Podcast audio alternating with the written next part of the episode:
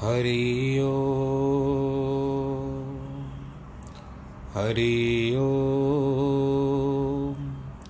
हरि ओ।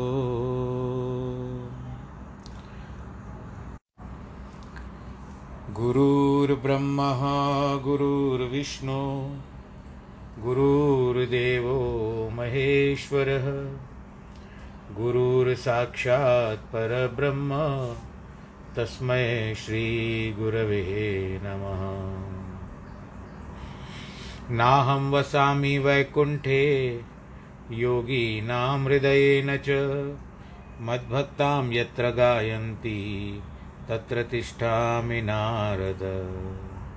जिस घर में हो आरती, चरण कमल चितलाय तहाँ हरि वासा करे, ज्योत अनंत जगाए जहाँ भक्त कीर्तन करे, बहे प्रेम दरिया, तहाँ हरि श्रवण करे सत्यलोक से आए।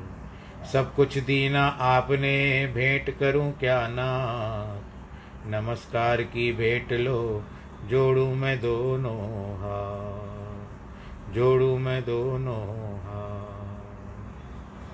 शान्ताकारं भुजगशयनं, पद्मनाभं सुरेशं विश्वाधारं गगनसदृशं मेघवर्णं शुभाङ्गं, लक्ष्मीकान्तं कमलनयनं, योगिवृद्धानगम्यं, वंदे विष्णुं भवभयहरं सर्वलोकैकनाथं।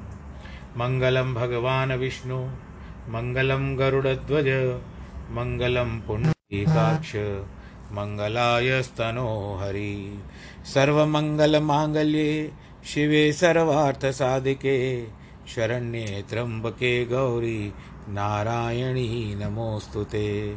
नारायणी नमोऽस्तु ते। नारायणी नमोऽस्तु ते। प्रिय श्रोतागणों, समय की धारा और रुख, वायु किस तरह से पलटती है। धारा कहाँ पलटेगी, अपने जीवन की हमको पता नहीं। हम चलते जाते हैं, जीवन वही रहता है। आप अपने घर में व्यतीत करते हो, ज़्यादा से ज़्यादा बाहर के काम देखते हो, अपना व्यापार करते होगे। परंतु मंजिल कहाँ है, उसको आप ढूंढते रहते हो, जीवन भर यही कार्य रहता है।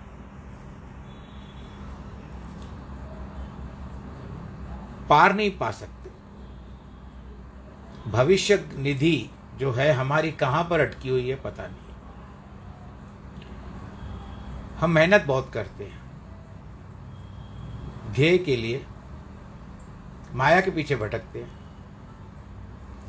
उस माया के पीछे चलाने वाले नारायण की, क्योंकि आपने भी सुना होगा कि लक्ष्मी आती है तो नारायण रहना घर में आवश्यक है। यदि नारायण नहीं रहते तो लक्ष्मी स्थिर नहीं रहती।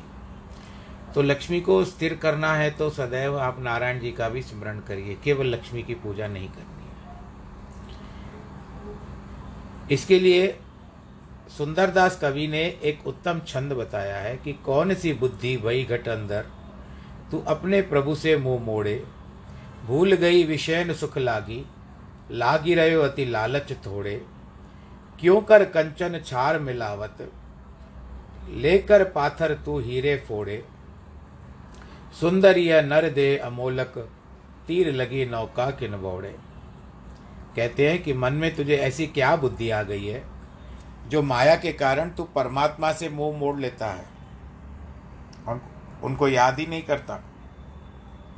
करता भी है तो थोड़ी देर के लिए करता है फिर माया का चक्कर चल जाता है फिर माया के पीछे दौड़ता है।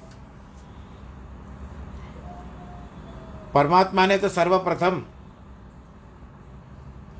तुझे सोने जैसी काया दी है। इसमें राख क्यों मिला रहा है? अपने श्वास रूपी हीरों को पत्थर रूपी विषयों से क्यों फोड़ रहा है? विषय वासना रूपी तुच्छ सुख तो पाने के लोभ में प्रभु को क्यों भूल रहा है? इस अमूल्य नर देही को प्राप्त कर सागर के तट से लगी नौका को क्यों डुबा रहा है भाई? इसी नरदेही से तो संसार सागर से तुझे पार उतरना है। अंतिम लक्ष्य तक पहुँचना है। अगर वह हाथ से निकल गई तो चौरासी लाख योनियों का चक्कर फिर से तुझे भोगना पड़ेगा। तुझे जीवन माया के कारण नहीं मिला है। तुझे जीवन परमात्मा के द्वारा प्राप्त हुआ है। और चौरासी का चक्कर मुक्त करने के लिए ये जीवन मिला है। बाकी के फिर से चौरासी के चक्कर में जाने के लिए नहीं मिला है। हाँ माया खर्च हुई, तेरा जन्म हुआ, वो बात अलग है। परंतु जब संसार में आया, तू माता के गर्भ में आया तो उस समय में ये देह जो थी, ये प्रकृति ने, जिसको माया कहते हैं, मानता हूँ कि उसी को कह रहा हूँ, परंतु भगवान की आज्ञा से, कर्म के अनुसार माया ने प्रकृति के द्वारा या प्रकृति माया के द्वारा जो भी आप समझे, इससे शरीर का निर्माण हुआ। परंतु जब आई दाई माई जो भी आई, उसने कुछ पैसे लिए तभी जा कर के तेरा जन्म हुआ। देह तो तुझे भगवान के द्वारा प्राप्ति हुई है। उन देवों के द्वारा, उन महादेव या जो नारायण जी हैं, जो भी हैं, जिनका परमात्मा है या जो परम, पर ब्रह्म स्वरूप हैं, जिनको हम जानते नहीं हैं। अगर जानते हैं तो साकार रूप में जानते हैं, नहीं जानते तो निराकार के रूप में नहीं जानते। ब्रह्मा आदि देव सभी परमात्मा से पैदा होते हैं। प्रभु की माया इतनी प्रबल है कि उन्हें भी अहंकार उत्पन्न हो जाता है, कि हम सभी कुछ हैं। इसका उदाहरण भागवत में आप जानते हो कि ब्रह्मा जी ने कृष्ण की परीक्षा लेनी चाहिए थी। वे परमेश्वर से शक्ति पाकर पुनः परमेश्वर से स्पर्धा करते हैं। सब स्पर्धा का अर्थ होता है प्रतियोगिता या इसको कंपटीशन बोलो। प्रश्न है, ब्रह्मा या बड़े बड़े महात्मा की परमात्मा का पार नहीं पा सकते। हम मनुष्य, उनके सामने क्या है? वेद शास्त्र कहते हैं कि प्रभु का अन्वेषण अन्वेषण कहते हैं खोज को। अन्वेषण करो। पर यह अन्वेषण कैसे किया जाए?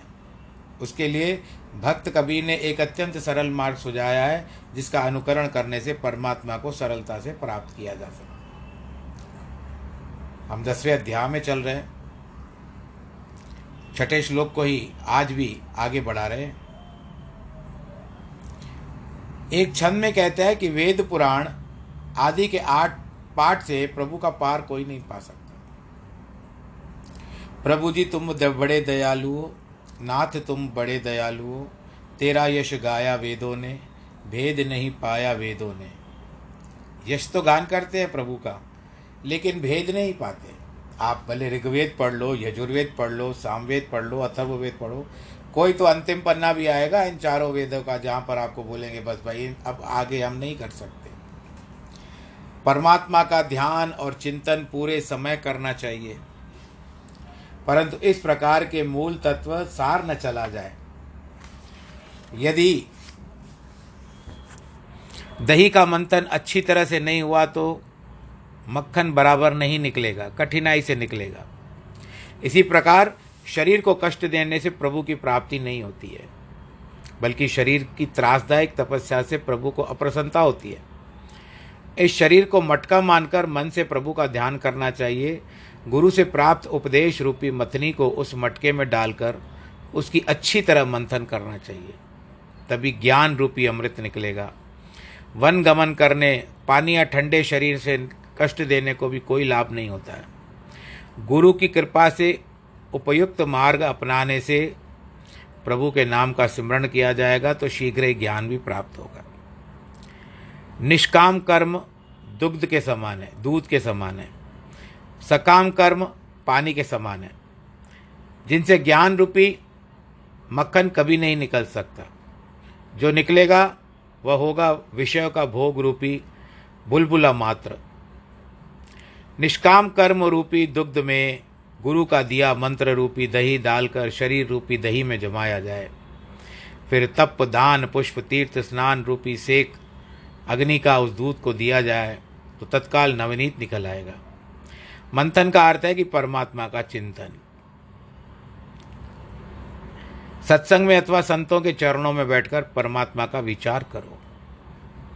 वहाँ श्रोता बन करके बैठो।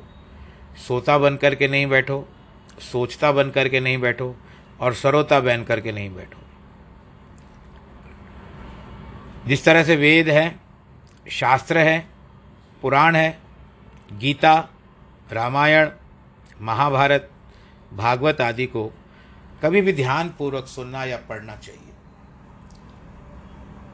मैं जब आपको अपनी बात बताता हूँ, मैंने पिछली बार भी कहा था कि जब ये कॉलेज में था उस समय दोपहर तक मैं आ जाता था और फिर मेरे पिताजी मुझे भेजते थे भागवत की कथा पढ़ने के लिए। तो इतना अच्छा लगने लगा कि मैं उसको बड़े तन मन धन धन तो खैर ऐसी कोई बात नहीं है, पर तन मन से पढ़ने लगा। उन बातों को समझने लगा, थोड़ा भीतर जाने लगा तो और ज्ञान प्रखर होता गया। ये भी मैं समझता हूँ कि मेरे पूर्व जन्म का कोई कर्म है। एताम विभूति योगम च मम यो वेति तत्वतः सोड़ विकम्पेन योगेन युजते नाम संशय। जो मेरी इन पूर्व वर्णित अनेक विभूतियों का तथा योग शक्तियों को अच्छी तरह से जानता है, वह अचल और संदेह रहित योग से मुझसे युक्त होता है। और इसमें रंच मात्र भी संदेह नहीं करना चाहिए। भगवान का तात्पर्य है कि जिनमें एक पूर्णत्व है, सभी विभूतियाँ व शक्तियाँ एक परमात्मा के ही अधीन है, जिन्हें स्वयं भगवान ही मनुष्य को प्रदान करता है, और वह प्रभु ही अखल ब्रह्मांड का एकमात्र स्वामी है। वह तो ज्ञानवान है, उसके अनंत भक्त हैं, महा आनंद को प्राप्त करते हैं, ऐसा भक्त चींटी से लेकर ब्रह्मा तक सभी में एक ही प्रभु का दर्शन करता है, सभी प्राणियों और पदार्थों को परमात्मा में ही देखता है। ऐसा अटल विश्वास सच्चे भक्त को होना आवश्यक है। फिर उसे संसार का कोई भी जीव या पदार्थ हानि नहीं पहुँचा सकता। कबीर को पत्थर से बांधकर यमुना नदी में फेंक दिया गया था कि वह डूबकर मर जाए। परंतु फिर वो जल या पत्थर को भी ब्रह्म मान रहा था, अपने को भी ब्रह्म मान रहा था। फिर ब्रह्म ब्रह्म को कैसे डुबाएगा या मारेगा? अतः वह डूबने के स्थान पर यमुना के जल के ऊपर तैरने लगा। ध्रुव भक्त ने जय वैसा ही विश्वास किया तो बाल्यावस्था में परमात्मा का दर्शन हो गया। न केवल पिता का राज्य प्राप्त हुआ, बल्कि ध्रुवलोक भी प्राप्त हो गया, जो आज तक अटल है। और उसका उपभोग महाप्रलय तक करेंगे। प्रहलाद को सागर में फिकवा दिया। आग में डलवाया, पर्वत से नीचे गिरवाया, हाथियों के सामने मतवाले हाथी होते हैं उन, उनके सामने फेंक दिया, उनसे पाँवों से कुचलवाया, पर उसका बाल भी बांका न हुआ। जाको राखे साइया, मार सके न कोई, बाल न बांका कर सके, जो जग बहरी हुई हकीकत राय को कलयुग का बालक था, परंतु कैसे दृढ़ विश्वास के साथ अपने धर्म पर अटल रहा हँसते हँसते अपने प्राण दे दिए। रविदास भक्त पर कितने लोगों ने आक्रमण नहीं किया? कहा कि वह चमार है। उसे ठाकुर की पूजा का कोई अधिकार नहीं है। उसका इतना सम्मान नहीं होना चाहिए। राजा के पास शिकायत गई कि उसे ठाकुर से पूजा से रोका रोका जाए। यदि शास्त्रों में आया है कि ईश्वर का स्मरण और पूजा कोई भी मनुष्य कर सकता है। पर उस समय के ब्राह्मण उसके विरुद्ध उठ खड़े हुए। राजा ने रविदास को बुलाया। उन्होंने राजा से कहा ईश्वर की भक्ति करना हर एक का कर, कर्तव्य है। मुझे अपने गुरु का उपदेश प्राप्त है अतः उनका अनुसरण करना मेरा अधिकार है। राजा ने कहा अच्छा यदि शक्ति है तो ठाकुर को ले आओ। ये पंडित भी ठाकुर को ले आए। सभी ठाकुरों को नदी में डालते हैं। जिनके ठाकुर तैरने लगेंगे वो सच्चे वैसा ही किया गया। आश्चर्य यह हुआ केवल रविदास को ठाकुर के तैरकर ऊपर आ गए, बाकी शेष सभी ठाकुर डूब गए। बोलो, नारायण भगवान की जय। यद्यपि सभी ठाकुर पत्थर या धातु के बने थे, जो सामान्य रूप से पानी पर तैर नहीं सकते, पर रविदास के ठाकुर फूलों के समान तैरने लगे। जिनको प्रभु में पूर्ण विश्वास है, प्रेम है, उनकी प्रभु कभी भी शुभ गुण और संपदाएँ प्रदान करते हैं। सभी शक्तियाँ परमेश्वर के ही अधीन है। और वह उन्हें मनुष्यों के प्रदान कर सकते हैं। मनुष्य के हाथ में कुछ नहीं है।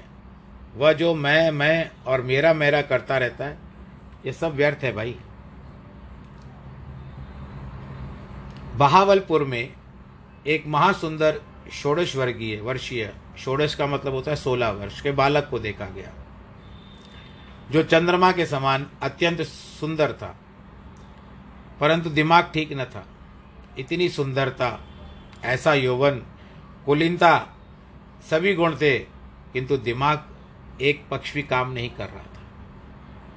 परिणाम, सारा जीवन व्यर्थ। कोई भी उसका उपचार ठीक से न कर पाया, कहना है कि सारी शक्ति एक ही परमात्मा के अधीन है। जिसको प्रदान करते हैं, वही सब कुछ कर सकता है।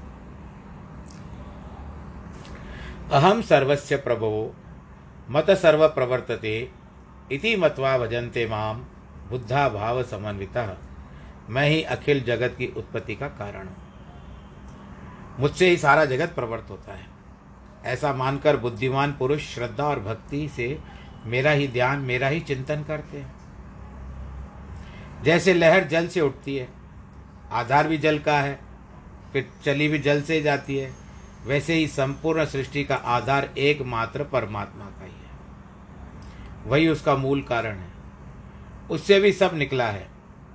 उसमें भी सब रहता है। चलता है, फिरता है, घटता है, बढ़ता है। अंत में उसमें समा जाता है। यह तो ठीक प्रकार से जानता है कि वही ज्ञानवान और भगवान का सच्चा भक्त है। सांसारिक मनुष्य संसार की उत्पत्ति बाहर के पदार्थों में मानता है। समझता है उन्हीं पदार्थों से उनका मोह रहता है। पति पुत, पत्नी पुत्र पुत्री अन्य मित्र देखकर वह प्रसन्न होता है। संसार के पदार्थ पाकर वह अभिमान से फूल जाता है। और जब उनसे कुछ जीव या पदार्थ चले जाते हैं तो वह दुख से संतप्त हो जाता है। बुद्धिमान मनुष्य उन सभी को विनाशशील समझकर उनको मिलने तक सुखी हो जाते हैं और न चले जाने पर दुखी हो जाते हैं। विनाशशील जो होते हैं ना सारे लोग जितना हम हम लोगों का उनके प्रति आघात प्रेम होता रहता है, वही हाथ से निकल जाते हैं। आज कोविड नाइन्टीन ने ऐसी महामारी फैला रखी है। अगर किसी को हो गया और भगवान न करे, उसके बीच में, उसी बीमारी में उसकी मृत्यु हो जाती है, कोरोना की बीमारी में तो सरकार वाले आकर के उसको ऐसे लेके जा कर के जलाते हैं जैसे किसी लावारिस को जलाते हैं। न पूजा पाठ, न पिंडदान ऐसे बहुत सारी विधियाँ हैं, ऐसी कोई बात नहीं है, परंतु शरीर के साथ तो आजकल वो भी नहीं जा रहा है पूजा पाठ भी नहीं जा रहा है पिंडदान भी नहीं जा रहा है, और जाना भी है तो केवल बीस लोग ही जाए, और वो म्यूनसिपाल्टी वाले उठा करके जाते हैं। परमात्मा, इसके लिए यही प्रयत्न करो, जितने आपको, जितना अपने आप को सुरक्षित रख सकते हो, उतना सुरक्षित रखो। परमात्मा की भक्ति परमात्मा रूप होकर ही करनी चाहिए। सो हम जैसे प्रहलाद का कथन था कि सर्वत्र भगवान विष्णु है, जले विष्णु, तले विष्णु। अन्य कोई है ही नहीं। अपने को चेतन और साक्षी मानकर ब्रह्म का ध्यान करना चाहिए। उसे ही सच्चा ज्ञान कहते हैं। उस ज्ञान के साथ प्रेम और नम्रता पूर्वक भक्ति भी आवश्यक है। ध्यान हो तो गोपियों जैसा जो उस ध्यान में, वृक्षों में, फूल से, पशुओं में, पक्षियों में, तितलियों में और भवरों में यही पूछती है कि क्या हमारे कृष्ण को देखा है? मैं आज का प्रसंग पूरा होने के बाद एक भजन मेरा अपना बनाया हुआ है भगवान श्री कृष्ण की कृपा से। गोपियाँ ढूंढती हैं कृष्ण को। जब वो अंतर्ध्यान हो जाते हैं, उनके मध्य से हो जाते हैं तो ढूंढती हैं। उन पर मैंने एक भजन का निर्माण किया था। तो आज ये बात आई है तो मुझे भी इच्छा है कि मैं आप लोगों को सुना हो सकता है कि पहले भी भेजा हो, पर फिर से इच्छा हो रही है। इस कथा के बाद मैं आपको भेजता हूँ।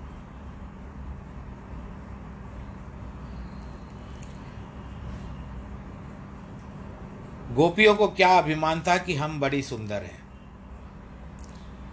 अन्य गोपियाँ रास क्रीड़ा करती है। किंतु वह बिल्कुल लापरवाह थी। दूसरी गोपियाँ उससे रासलीला में चलने को कहती तो उत्तर देती, देखा है भाई तुम्हारा कन्हैया।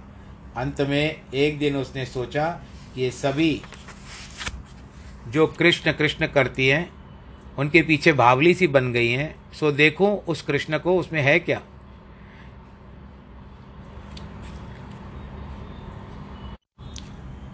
तो जो गोपियाँ नहीं जानती, जाती थी, एक दिन संध्या को दिया जलाने के बहाने यशोदा मैया के घर गई। उन दिनों दिए जलाने का चलन था। एक दूसरे के घर में दीप जलाए जाते थे। दीप जलाने के समय में यह एक मंत्र कहा जाता है। दीपो ज्योति पर ब्रह्म दीपो ज्योति जनार्दन, दीपो हरतु मे पापम, संध्या दीप नमोस्तुते। मैं फिर से दोहराता हूँ। दीपो ज्योति पर ब्रह्म दीपो ज्योति जनार्दन, दीपो हरतु मे पापम, संध्या दीप नमोस्तुते। यानी सायंकाल के समय में जब दीपक जलाया जाता है तो उस समय भगवान जी की संध्या काल के रूप में दीपक की स्तुति का मंत्र बताया गया है। और एक यहाँ भी बताया गया है कि जब भी दीप जलाओ तो उस समय में ऐसा मंत्र बताया गया है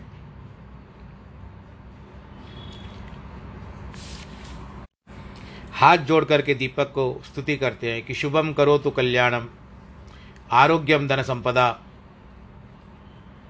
मम शत्रु बुद्धि विनाशाय, दीपो ज्योति नमोस्तुते। पर मैं यहाँ पर ये नहीं कहता हूँ, क्योंकि मैं किसी को शत्रु समझता ही नहीं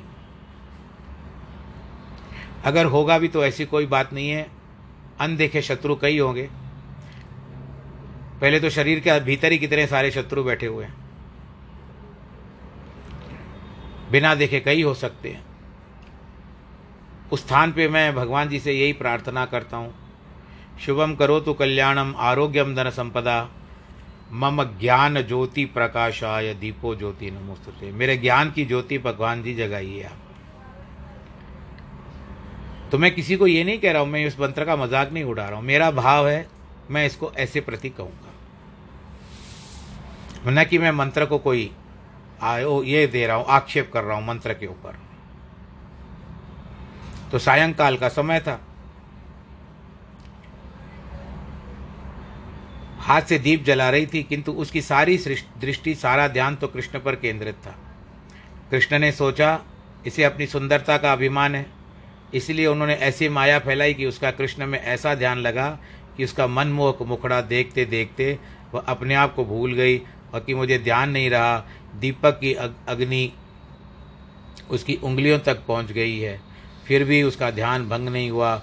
वह प्रभु की अत्यंत कृपा है, ऐसी ध्यानावस्था हो। ऋषि मुनि भी इसके लिए इतनी तपस्या करते हैं कि प्रभु का ध्यान करते समय शरीर का अध्यास, यानी प्रतीति या अनुभूति नहीं रहे। उसका मन भी भगवान ने ऐसा अपने वश में कर लिया। उंगलियाँ जल गई, परंतु शुद्ध बुद्ध का पता नहीं था। भगवान ने जब अपना मंत्र वा, मंत्र वापस लिया तो सजग हुई। तब अनुभव हुआ कि अन्य गोपियाँ जो कन्हैया के विषय में बोलती रहती थी वह सच्ची है। यह मेरा अपराध था जो ऐसे प्रियतम कन्हैया का मैं आज तक दर्शन नहीं कर पाई। मन जिसका जैसे ध्यान करता है उसी का रूप हो जाता है। यह शक्ति सभी को प्राप्त है। मात्र मन को एकाग्र करना है। भगवान इस संसार का निमित्त कारण ही नहीं अपितु उपादान। कारण भी है। मिट्टी के बर्तन का मृतिका रूप है। बनाए कुमार ने है, परंतु संसार, संपूर्ण संसार उत्पन्न भी परमेश्वर से ही हुआ है। अर्थात उसी का रूप है। उसको बनाया भी परमेश्वर नहीं है। अर्थात सब कुछ है। दोनों कारण एक दूसरे से भिन्न नहीं है। कोई प्रश्न करेगा, कैसे संभव हो सकता है? दोनों कारण परमात्मा स्वयं कैसे हो सकते उत्तर है कि जैसे मकड़ी अपने शरीर से जाल निकालती है, फिर स्वयं जाल बनाती है, फैलाती है, वैसे परमात्मा भी सभी कुछ अपने से ही उत्पन्न करता है, फिर निर्माण करता है, अंत में सभी कुछ उसी में समा जाता है। अर्थात वही इस संसार का उपादान और निमित्त दोनों के कारण है। आप सत्य किया सत्य निरासत से सगल उत्पत्त। ब्रह्म परमेश्वर एक साधन है, उपकरण है समग्र संसार की रचना करने वाला एक परमेश्वर ही। है अपने में से ही सब कुछ उत्पन्न करता है। अर्जुन ने प्रश्न किया, बुद्धिमान पुरुष, तुम्हारा भजन कैसे करते हैं? तो उसका, उनको क्या फल मिलता है? इसका उत्तर भगवान ने इस श्लोक में बताया है कि, मच्चिता, मग्धत प्राण मोदयंत परस्परम कथयंतश्च मा नित्यम तुष्यंती मा च। मेरे भक्त मुझमें ही अपना चित्त लगाते हैं। मुझमें ही प्राण रखते हैं। परस्पर मिलने पर मेरी ही कथा सुनते हैं। मेरी भी वार, मेरी ही वार्ता करते हैं और मेरी ही चर्चा करते हैं। इस प्रकार नित्य संतुष्ट रहते हुए आनंद को प्राप्त होते हैं। संतुष्ट की वह, संतुष्टि की बात अवश्य होनी चाहिए। आपकी आयु कितनी जाएगी? 200 साल 500 वर्ष साल आपकी आयु है? कितना पूछ पूछ करोगे भगवान के प्रति? अभी तो एक आयु पर तो आपको भगवान के प्रति विश्वास रखना ही चाहिए। जवानी नींद भर सोया, लड़कपन खेल में खोया, जवानी नींद भर सोया, बुढ़ापा देख कर रोया। अब आपको पता भी है कि बुढ़ापे में केवल अगर शरीर अच्छा चलता है तो बहुत अच्छा शरीर साथ नहीं देता है तो फिर खटिया पकड़ जाती है। बालापन में तू खेला खाया, आई जवानी मस्त रहा। बूढ़ापन में रोग सताए, खाट पड़ा पछताएगा। तो इसके लिए हमको प्रभु के ऊपर एक आस्था, एक विश्वास रखना चाहिए। एक छोटा सा दीपक भी जलाते हैं तो उसमें लगता है कि आज ये घर में थोड़ी देर के लिए तो अच्छा प्रकाश हो जाएगा। उस समय दीपक का प्रचलन था। आज विभिन्न प्रकार की बिजली के उपकरण आ चुके हैं कि जिससे यदि बत्ती भी जाती है तो इन्वर्टर लगे हुए हैं। आपकी बत्ती तो जाती नहीं है। बोलो, नारायण भगवान की जय। तो ये भी समय समय के अनुसार अन्वेषण होते रहते हैं, जिनके ऊपर प्रभु का ही वरद हस्त होता है। भगवान जी लक्षण बताते हैं, परमेश्वर को एकत्व से प्राप्त करो। संपूर्ण समय एक ईश्वर का ही चिंता कर, चिंतन करना चाहिए। भगवान के प्रति चिंता मत करो। चिंता उसके ऊपर छोड़ दो। आप उसकी आप उसका चिंतन करोगे तो वो आपकी चिंता करेगा। वो आपका चिंतन तो नहीं करेगा, परंतु आवश्यकता पड़ी तो आपकी चिंता अवश्य करेगा कि नहीं, मुझे जाना चाहिए। उसके सारे प्राण परमेश्वर में लगे रहने चाहिए। अर्थात प्रत्येक विश्वास में ईश्वर का नाम ही स्मरण करते हैं। कोई भी श्वास उनका व्यर्थ नहीं जाता। इसी प्रकार से वे संपूर्ण जीवन भगवान को समर्पण करते हैं। भगवान की लीलाओं, कथाओं और गुणों का गान करने में उन्हें अत्यंत आनंद का अनुभव होता है। ऐसे भक्त हर समय प्रभु की उत्तम बुद्धिमता, शक्ति और गुणों की सराहना करते हैं। जैसे सांसारिक व्यक्ति हर समय इस संसार के धंधे अथवा अन्य व्यवहार में लगे रहते इसी प्रकार परमात्मा सच्चे प्रेमी उसके स्मरण और ध्यान से, आत्मविस्मृति से लिप्त रहते हैं, उनका चित्त परमात्मा में लगा रहता है। भक्त कबीर अब इस प्रकार का अभ्यास में आ गए कि बुनाई का व्यवसाय छोड़ दिया। माँ बोली, पुत्र, क्या करते हो? घर कैसे चलेगा? बाल बच्चे भूखे मरेंगे तो कबीर ने उत्तर दिया, माँ, मैं क्या करूँ? जब तक ला तागा बाहें पे ही, तब लग बिसरे राम सनेही। यदि भुनते समय धागा मुँह में डालता हूँ तो अब श्वास, उस श्वास में मैं उस राम को नहीं जपता। फिर उस प्रियतम को भूलकर मैं कैसे धंधा करूँ? भगवान कृष्ण भी कहते हैं, मेरे भक्त हर समय अपने प्राण भी मुझमें ही लगाए रखते हैं। गुरु नानक देव जी का माता के ऐसे ही भोले थे। जब मैं उनसे सांसारिक व्यवहार में प्रवृत्त होने के लिए बार बार आग्रह करती थी, उनका उत्तर होता था आखा जीवा बिसरे मर जाऊँ आखड़ ओखा साचा ना हो। प्राण का अर्थ इंद्रियाँ भी है, अर्थात भक्तों की समस्त इंद्रियाँ प्रभु में ही लगी रहती है। वे आँखों से सर्वत्र उसी का दर्शन करते हैं, कानों में भी उसी का यश श्रवण करते हैं, हाथों से उसकी प्रसन्नता के लिए काम करते हैं, पैरों से उसी के पास जाते हैं, अर्थात सत्संग करते हैं, और वहाँ पर भी जाकर के हाथ चलाओ मतलब है ताली बजाओ। गुरुद्वारे या मंदिर में जाते हैं, मुख से वो गुणगान करते हैं। चलो चलो, मार्ग गोविंद मिटे पाप जपिए हर बंद। कर हर कर्म श्रवण हर कथा, हर दर्ग नानक ऊजल मथा। अभी जो चल रहा है, उतना वर्तमान में जो स्थिति है, उसके अनुरूप आप देखो। कोई तो है, पहले कहा जाता था कि कमाने के लिए, जीने के लिए कमाना पड़ता है। जीने के लिए कमाना पड़ता है, ऐसा कहा जाता था। आप दो तीन महीने घर में रहे। कहाँ पर कमाई की आपने? कुछ किया लॉकडाउन में पड़े रहते थे। ठीक है, आपके व्यवहार फ़ोनों पर होते होंगे, पर सामने वाला भी तो आपके समक्ष कैसे रह पाएगा, क्योंकि आपको वचन कैसे दे पाएगा? बाद में आपने क्या किया कि जीने के लिए कमाना पड़ता है, लेकिन उसके बाद आपने किया कि जीने के लिए कमाना छोड़ना भी पड़ता है, जब ऐसी महामारी आ जाती है तो।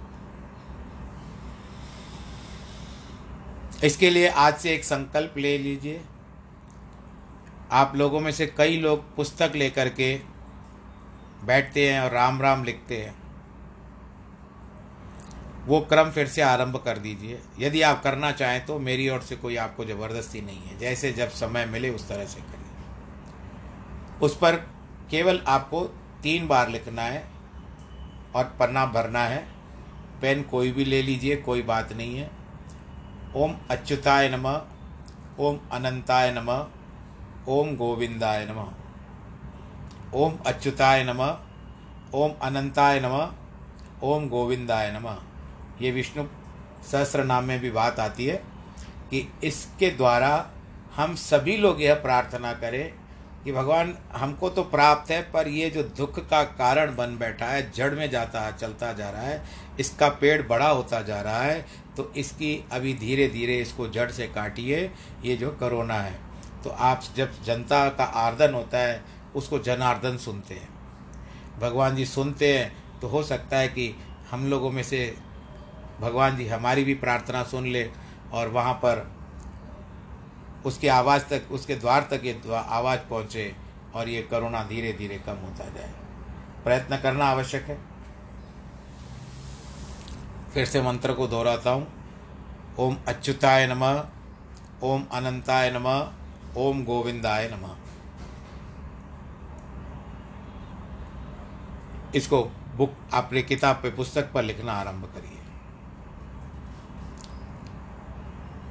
राजा युधिष्ठर, अन्य पांडव, द्रौपदी और कुंती, सभी भगवान कृष्ण से प्रेम करते थे।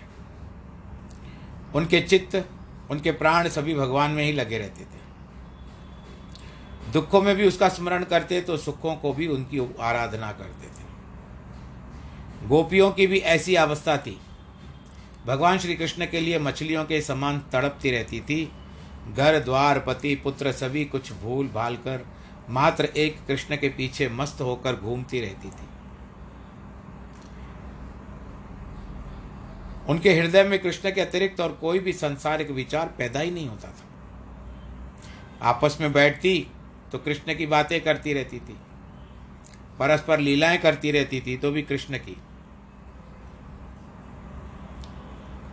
सभी संत महात्मा भी इसी प्रकार संपूर्ण समय एक प्रभु के ध्यान में मग्न रहते हैं। जो इस संसार सागर से पार उतरे हैं, उन सभी ने सत्संग, कथा, वार्ताओं से ही मार्ग, इस मार्ग को प्राप्त किया है। कथा श्रवण और सत्संग का बहुत बड़ा प्रभाव पड़ता है। एकांत में प्रभु के ध्यान का इतना प्रभाव मन पर नहीं होता। ईश्वर की कथाओं का अंत ही नहीं है। वे अथा सागर के समान है। हरि अनंत, हरि कथा अनंता, कही सुनहि बहु विद सब संता। जिनमें अनंत अमूल्य मोती है, सनक, सनंदन, सनातन सनत कुमार, जो सर्वप्रथम सृष्टि पर उत्पन्न हुए ब्रह्मा जी के पश्चात, उन्होंने भी यही चाहा कि हम केवल ब्रह्म का चिंतन करें। हमको संसार से कोई लेना देना नहीं है। और ब्रह्मा जी भी उनके बातों पर प्रसन्न हुए और उनको वरदान दिया कि आपकी आयु सदैव पाँच वर्ष की होगी। कल भी बात निकली थी। वे भी जब महामुनि नारद या अन्य कोई परमात्मा की कथा वार्ता करता है तो समाधि से उठकर उन कथाओं और सत्संग को वार्तालाप को सुनते हैं, वो भी जाते हैं। आप लोग जानते होंगे ना कि रामायण में एक ऐसा विश्वास है लोगों का कि जब करते हैं रामायण की कथा तो पहले समय में एक चौकी रखी जाती थी या एक आसन रखा जाता था कि जिस पर कहते थे कि कथा आरंभ अब होती है, सुनो वीर हनुमान, राम लक्ष्मण जान के सदा करो कल्याण। ऐसा कहा जाता था। और एक विश्वास था कि राम, भगवान हनुमान जहाँ पर रामायण की होती है, कथा होती है, वहाँ पर अवश्य सुनने जाते हैं तो एक आसन रखा जाता और विदा भी करते थे। हनुमान जी, जब कथा पूरी होती है हनुमान जी को विदा करते थे। तो एक विश्वास है। तुलसी रसना सो भली जो तू सुमरे राम, वरना काट निकालिए मुख में भाला नकचाम ये चमड़ा है, जीव, हमारी जीवा। ये एक प्रकार का चमड़ा है, जो चलता रहता है। और ऐसा चलता रहता है कि दूसरों को भी चला देता है। कितना चला सकते हो आप इसको? अब मैं जो चला रहा हूँ। परंतु जिस जिवा ने राम नाम जपा, रसना ने राम नाम जपा, वही काम की है। नहीं तो इसको ऐसा कहते हैं कि काट करके निकाल दो। चमड़ा रखा है। यही बोलती है। भगवान का के भक्त तो अपना सर्वस्व उसी पर निछावर कर देते हैं। उसी में आनंद अनुभव करते हैं। जैसे एक देश भक्त धन पदार्थ तो क्या अपना प्राण भी देश पर निछावर करने आनंद पाता है? और अपना सौभाग्य समझता है। इसी प्रकार सच्चा धर्मात्मा अपना सर्वस्व निछावर कर बिना किसी के प्रकार के शोक का अनुभव करते हुए अत्यंत प्रसन्नता के साथ मरण का वरण करता है। मृत्यु को गले लगाता है। जैसे शहीद भगत सिंह जी ने कहा, मेरा रंग दे बसंती चोला। वह जानता है कि एक न एक दिन तो मृत्यु को मुख में आना ही, सुख, मुख में आना ही है, और यह शरीर जल करके राख बनने वाला है। तो यदि इस शरीर के दाने से, के दान से परमात्मा की प्राप्ति हो जाए तो सौदा कितना सस्ता है। सर्ग होता है, विवान नामक एक पुस्तक में सुंदर दृष्टांत आता है, कि एक पतिव्रता स्त्री का पति परदेश में कमाने के लिए गया। पत्नी का पति अत्यंत प्रेम रात दिन प्रतीक्षा करती रही, कब मेरा प्रियतम आएगा? कभी उस कवे को देखकर बोलती, उधर जाओ, मेरे प्रियतम का संदेश लाओ, तुमको मिष्ठान खिलाऊँगी। कुछ दिनों के बाद पति के पित्र से पता पूछकर पत्रिका लिखी, स्वामी, अब तक दर्शन दीजिए। प्रतिदिन डाक कर जाती, पूछती कि कोई उत्तर आया? अंत में पति का पत्र आया। बहुत प्रसन्न हुई, क्योंकि पतिदेव ने लिखा, मैं शीघ्र ही आ जाऊँगा। फिर तो प्रतिदिन रास्ते में जाकर पतिदेव के आगमन की वाट जोती थी, अंत में पतिदेव आ गए। इस प्रकार भक्त की रात दिन प्रभु का स्मरण करते हैं, प्रतीक्षा के लिए प्रभु का दर्शन होता है। वह स्त्री पतिदेव से मिलने के बाद आनंद के साथ घर में रहने लगी। न डाकगर न जाति, न कौवा, न वाट जोती, किसी शैली ने पूछा, क्यों बहन? अब तो घर के बाहर तू दिखाई नहीं देती। पहले तो डाक कर के चक्कर लगाती थी, वाट जोती रहती थी उसने उत्तर दिया, प्यारी, पहले तो पतिदेव विदेश में थे, उन्हीं के लिए जाती थी, अब तो वे जब घर में हैं तो फिर मैं बाहर किसके लिए जाऊँ? कितना सुंदर उदाहरण है। ये स्त्री हम ही है, जिन्हें परमात्मा से सच्चा प्रेम है। सदैव प्रयत्न करते हैं कि प्रभु कैसे मिलेगा। वे सदैव उसका स्मरण करते हैं और उसकी वाट जोते हैं। यानी आप सत्संग में जाओ, प्रभु का को खोजो वहाँ पर। सत्संग में जा कर के देव स्थानों में जाओ कि आप भगवान जी का साकार रूप से दर्शन कर सको। इसीलिए वशिष्ठ मुनि ने मोक्ष के लिए उपमा दिए, कहा, उसे मिलने के लिए चार द्वार पालें, जिससे प्रेम किया जाए, जिससे संबंध जोड़ा जाए। राजा के पास जाने देते हैं। जैसे सरकारी अधिकारी को काम निकालना है, उन्हें चपरासियों को संतुष्ट करने से काम होता है। अधिकारियों को भेंट होती है और अपना काम हो जाता है। उन चारों में से किसी भी एक से प्रेम करने से प्रभु की भेंट हो सकती है। भगवान के चार द्वारपाल, वो जय विजय, वो सब नहीं। यहाँ पर भगवान के चार द्वारपाल क्या हैं? सम, संतोष, विचार और सत्संग। सम, संतोष, विचार और सत्संग। आज मुझे समय समय नहीं दे रहा है कि इनका उल्लेख आप लोगों से करूँ। अब जो भी होगा, कल के प्रसंग में सम, संतोष विचार और सत्संग पर हम ध्यान देंगे। इसी से कथा को आरंभ करेंगे। आज कथा को हम विश्राम देते हैं। समय भी पूरा हो चुका है। आज जिनके जन्मदिन है, वैवाहिक वर्षगांठ है, एक और बात भी है, जिनके बच्चों के भी आप जन्मदिन हैं, भगवान उनको दीर्घायु दे, आप सबको भी दीर्घायु प्रदान करे और आप सदैव परिवार के साथ खुश रहें, आबाद रहें, न भूले, सदा हमारे हृदय में और अपने प्रभु के हृदय में आप उनको भी और हमको भी याद रहे। इसी के साथ आज के प्रसंग को पूरा करते हैं। सर्वे भवंतु सुखिन सर्वे संतु निरामया सर्वे भद्राणी पश्यंतु माँ कश्चित दुख भाग भवे नमो नारायण नमो नारायण नमो नारायण।